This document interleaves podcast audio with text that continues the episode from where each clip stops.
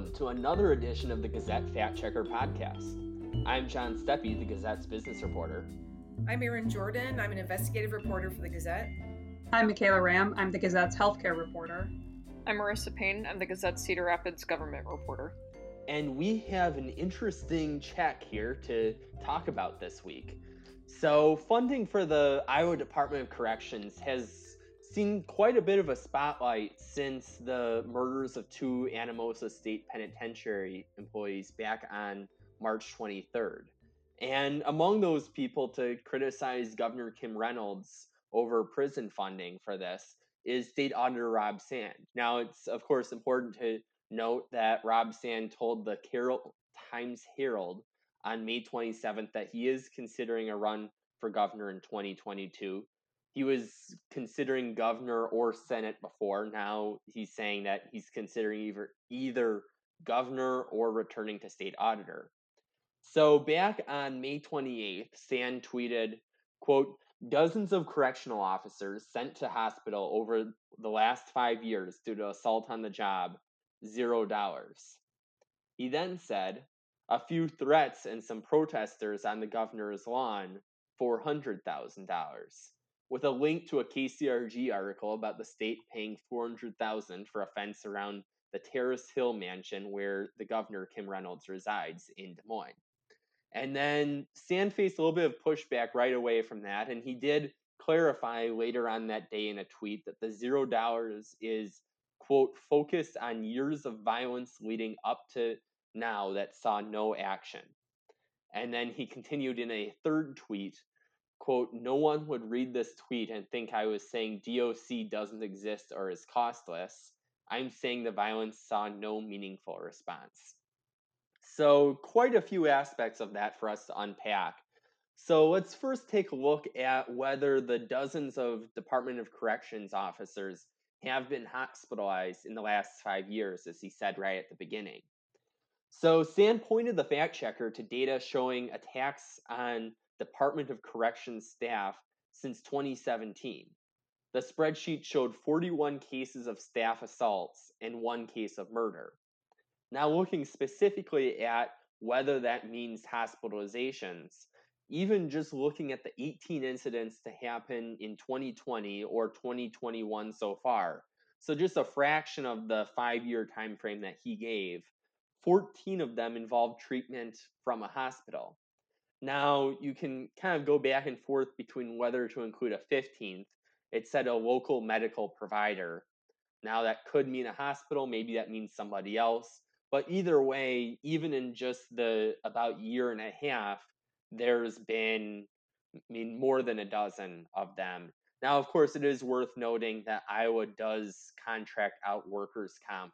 So it's likely that these cases of staff assaults that resulted in hospitalizations, the state did cover the cost for. Now, regardless of whether you count that I mean local medical provider as in that hospital number, we have kind of a pretty clear case here that there have been more than a dozen hospitalizations. So I was thinking for this part of the claim that we'd give this an A, but I'm interested in hearing the team's thoughts on this. Yeah, I would agree with EA. I think it is abundantly clear that that specific number is correct. Um, and I also just want to take a moment and like appreciate that you pointed out that Sand has expressed interest in running for governor because I do think making statements like this kind of has a little more weight to it. Um, so yeah, in, in terms of the the number of hospitalizations, I agree. But curious what Erin has to say. Yeah, I mean, I've um, when the prison assault happened in March, I remember going through a year's worth of news releases from the Department of Corrections and tabulating all the assaults that had occurred. And of course, we'd we'd written about them usually, but briefs, you know, in the past. But when you all when you put them all in one place, it does become very clear that this happens. You know, um, and I guess it, it, shouldn't be surprising given how many people are incarcerated in Iowa's system. Right now, I think it's something like 7,500 um, offenders. and um, you know and and they some of them are are pretty rough characters you know and and they're they're being contained right now in a more restrictive environment than um, in the past because of covid so that could cause tempers to flare even more so yeah i i definitely agree with that grade marissa what do you think about this part yeah i mean since there's data showing 41 um, that seems like a pretty straightforward um, text, textbook A, as John always likes to say, since it is dozens. my signature line there. Yeah. So then moving on to the second part, which is a little more complicated, um, about now looking at that zero dollars number that was next to the dozens of hospitalizations. So Sand referred the fact checker to a 2017 amendment that eliminated the requirement for the Department of Corrections to negotiate with labor for health and safety matters. Now, he argued that the lack of negotiating requirement means less than zero dollars right off the bat on those health and safety matters. Now, not having the requirement doesn't necessarily mean less of the department's budget went to that area. Now, Sand also referred the Gazette to or to the fact checker team, I should say, to an April 9th Gazette article, um, actually by Erin, um, about Iowa OSHA citing the Iowa Department of Corrections for workplace safety violations, including a lack of reliable radios for officers to use during a violent attack. And the citation reads The employer has failed to provide an adequate and reliable means of communication for employees to summon assistance during violent attacks or calls for emergency aid.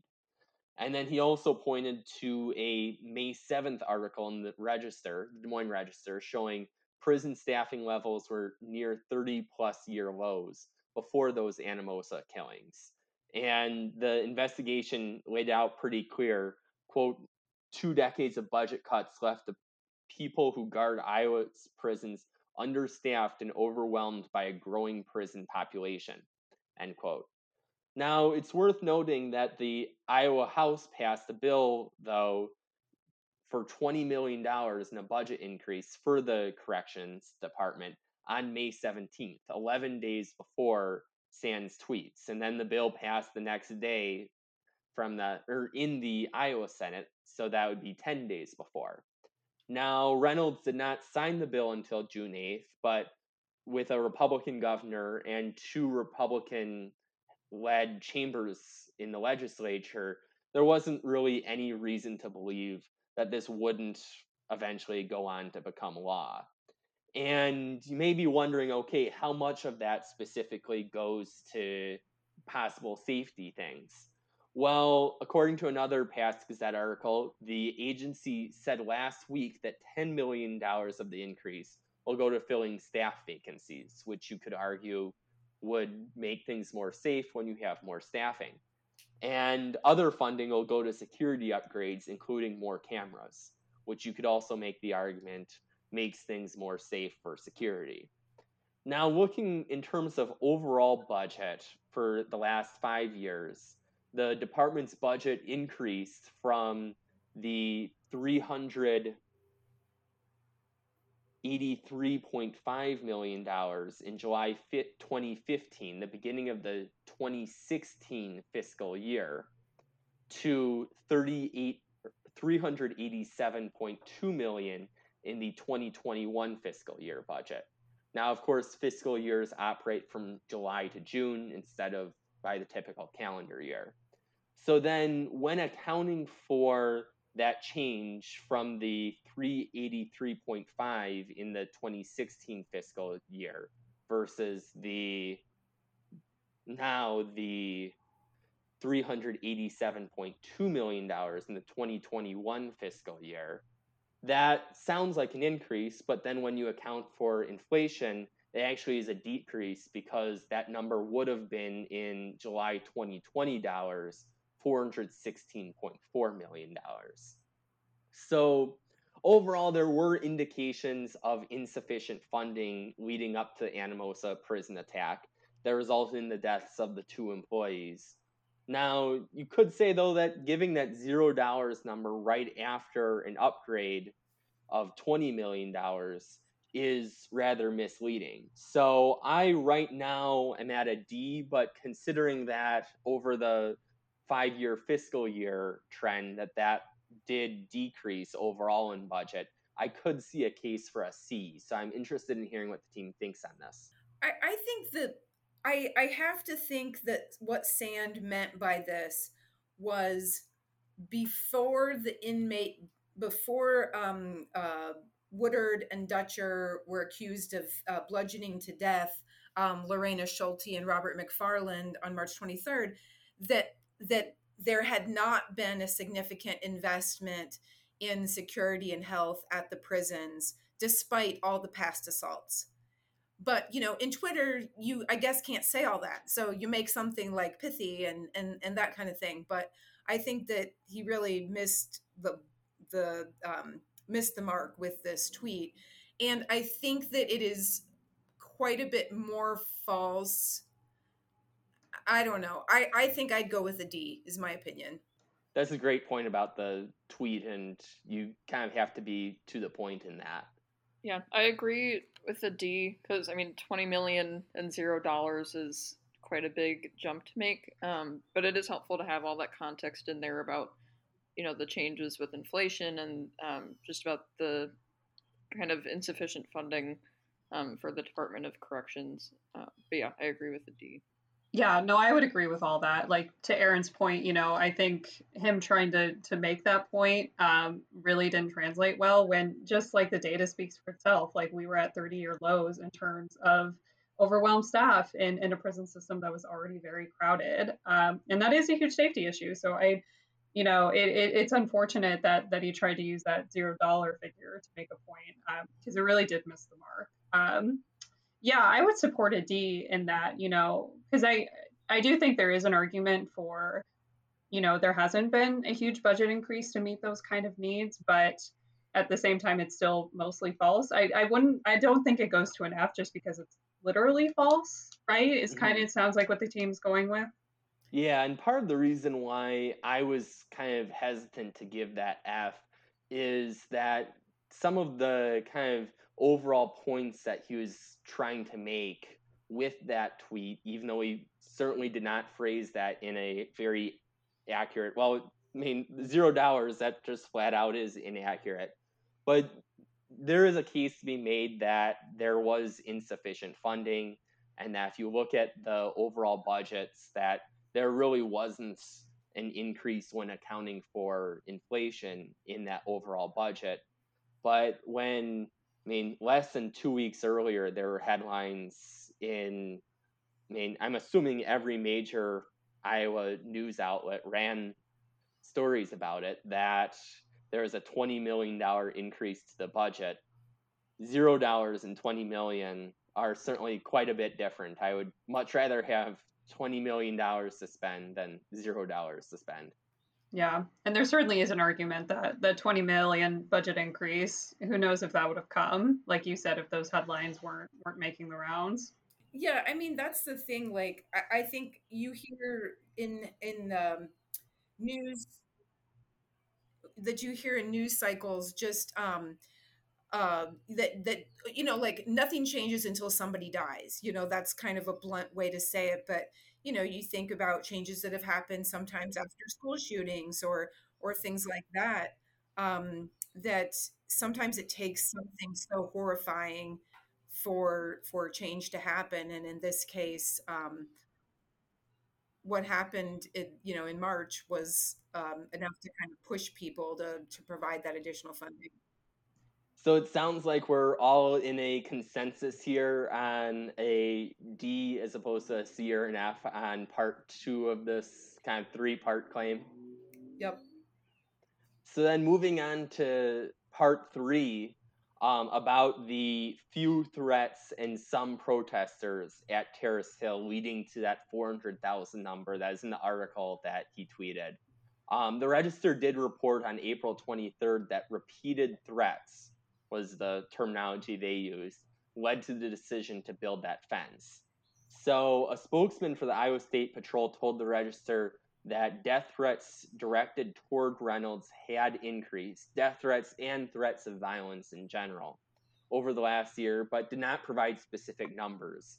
So it is safe to say, though, that there were I mean, multiple threats, so few in some, which obviously have some ambiguity in there, are true statements there.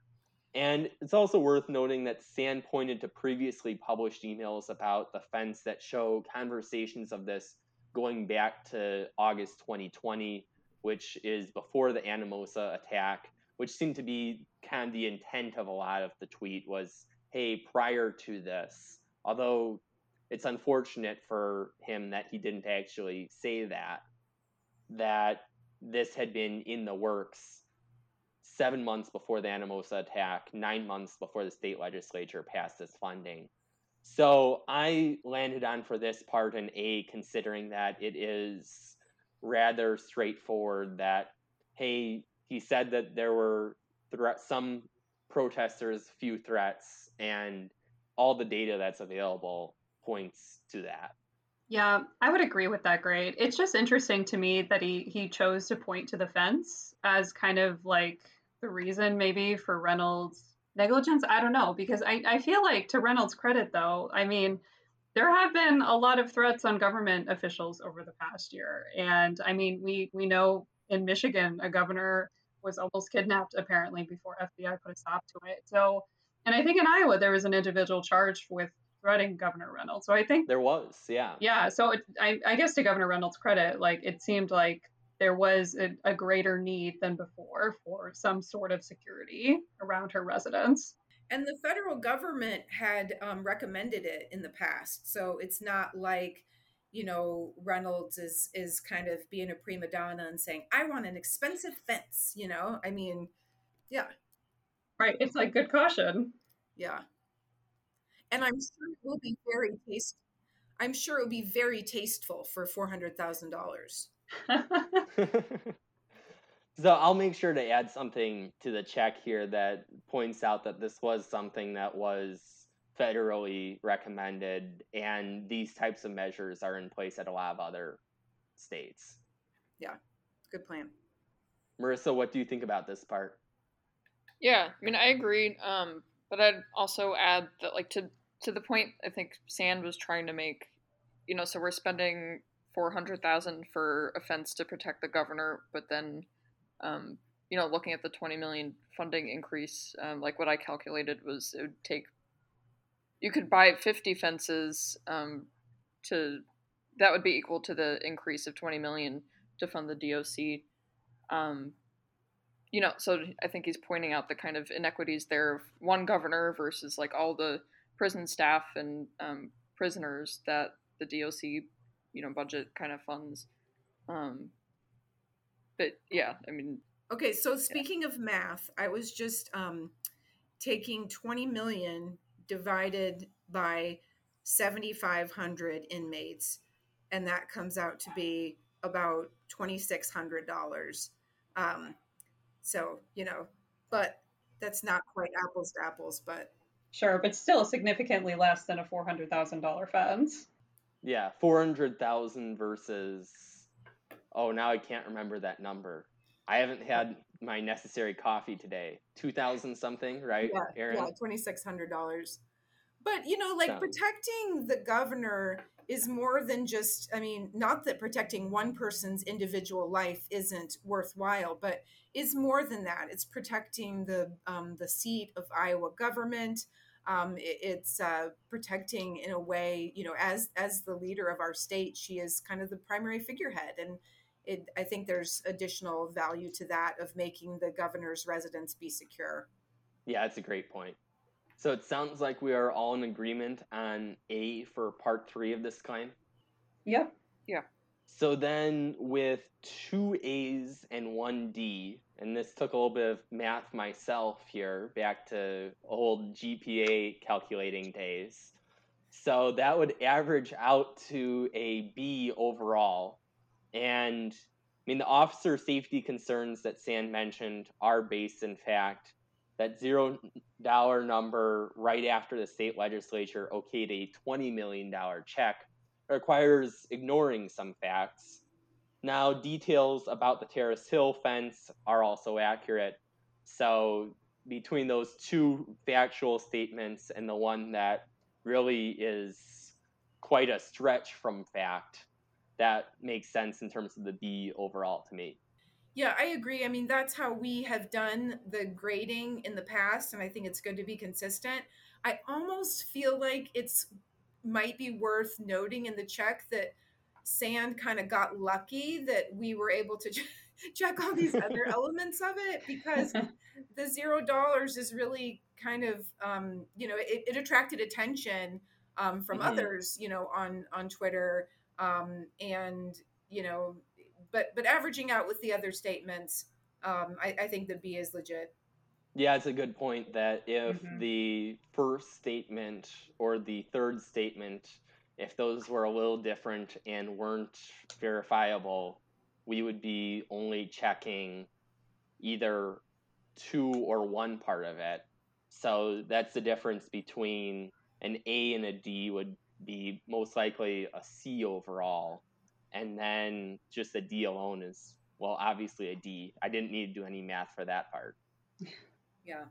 So it sounds like we have another fact check coming up in the hopper. So I will pass this over to Marissa to talk about that one. Okay, basically the gist of the the next one, Senator Chuck Grassley tweeted about gas prices. I believe he said that they're at a seven year high, and you know he's kind of taking aim at the Biden administration um, gas prices under Biden. So we'll be checking that for next week. And of course, as always, if you are listening, or even if you're only kind of listening, and have a check for us, you can reach us at factchecker at thegazette.com. Again, that is fact checker, no weird capitalization or punctuation or anything in that, at thegazette.com. Our fact checks are edited by Craig Jamolis. Our podcasts are edited by Stephen Colbert. And the lovely music that you hear at the beginning and the end is Lobby Time by Kevin MacLeod. I'm John Steppe. I'm Erin Jordan. I'm Michaela Ramm. I'm Marissa Payne. And we will fact check you later.